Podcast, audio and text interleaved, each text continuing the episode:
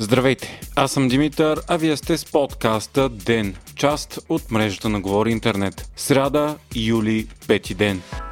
Ежедневно се увеличават новите случаи на COVID-19. Вече три области в страната са в така наречената жълта зона, с заболеваемост между 100 и 250 души на 100 000 население за период от 14 дни. Това са София град, Варна и Бургас. В много други области, макар и все още в зелена зона, е отчетен почти двойен ръст в заболеваемостта за същия период. Такива са Благоевград, Добрич, Перник и Разград. Вчера новите случаи са 942. Според експерти, заради премахването на всички противоепидемични мерки се очаква нова вълна от коронавируса. Поради факта, че голям брой от населението вече е прекарало вируса или е вакцинирано обаче, както и по-низката смъртност на върлуващия вариант Омикрон, не се очаква тези вълни да са толкова тежки, колкото миналите пикове.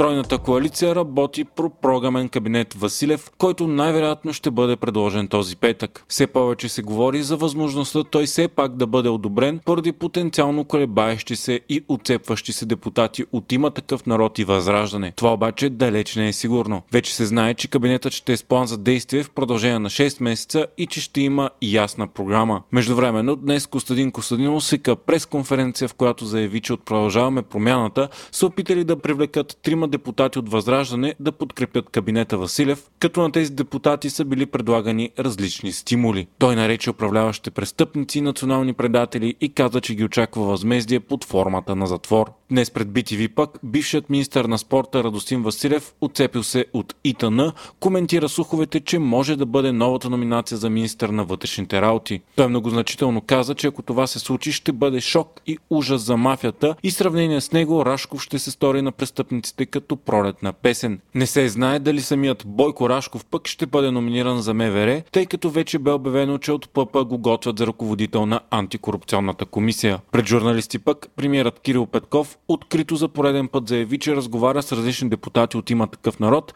търсейки подкрепа за новия кабинет. Той заяви, че всички депутати имат покана да говорят с продължаваме промяната, като преговори няма да се водят единствено с Бойко Борисов, Слави Трифонов, Костадин Костадинов и Делян Пески.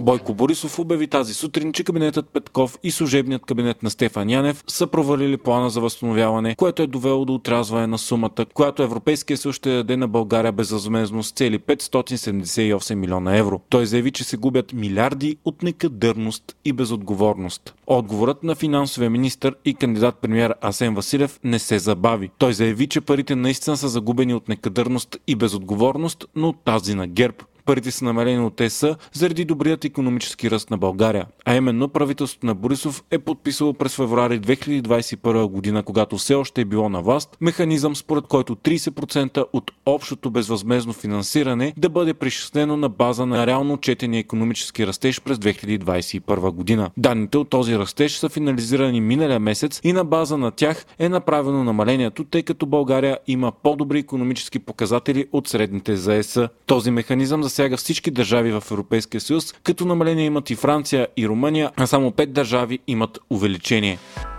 30-те страни членки на НАТО подписаха протоколите за приемане на Швеция и Финландия в Алианса. С това става само въпрос на време скандинавските страни официално да се присъединят към НАТО. Те вече ще могат да участват в заседанията и срещите на Съюза и ще имат по-широк достъп до разузнавателна информация. Когато всички страни членки ратифицират присъединяването, ще влезе и в сила фундаменталният член 5 на НАТО, според който нападението срещу една страна членка е нападение срещу всички страни членки.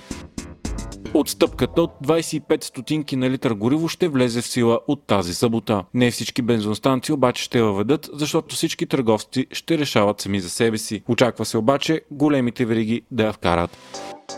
Хиляди хора протестират вече трети ден в столицата на Северна Македония, Скопие, против френското предложение за споразумение с България за премахване на ветото за начало на преговорите с Европейския съюз. Демонстрантите твърдят, че предложението побългарява страната и не признава македонския език и история. Те са подкрепени от националистическите партии в Северна Македония и най-вече от опозиционната ВМРО ДПМН. Настояванията са правителството да отхвърли плана, тъй като той правил твърде много отстъпки спора за история, език език, култура и идентичност.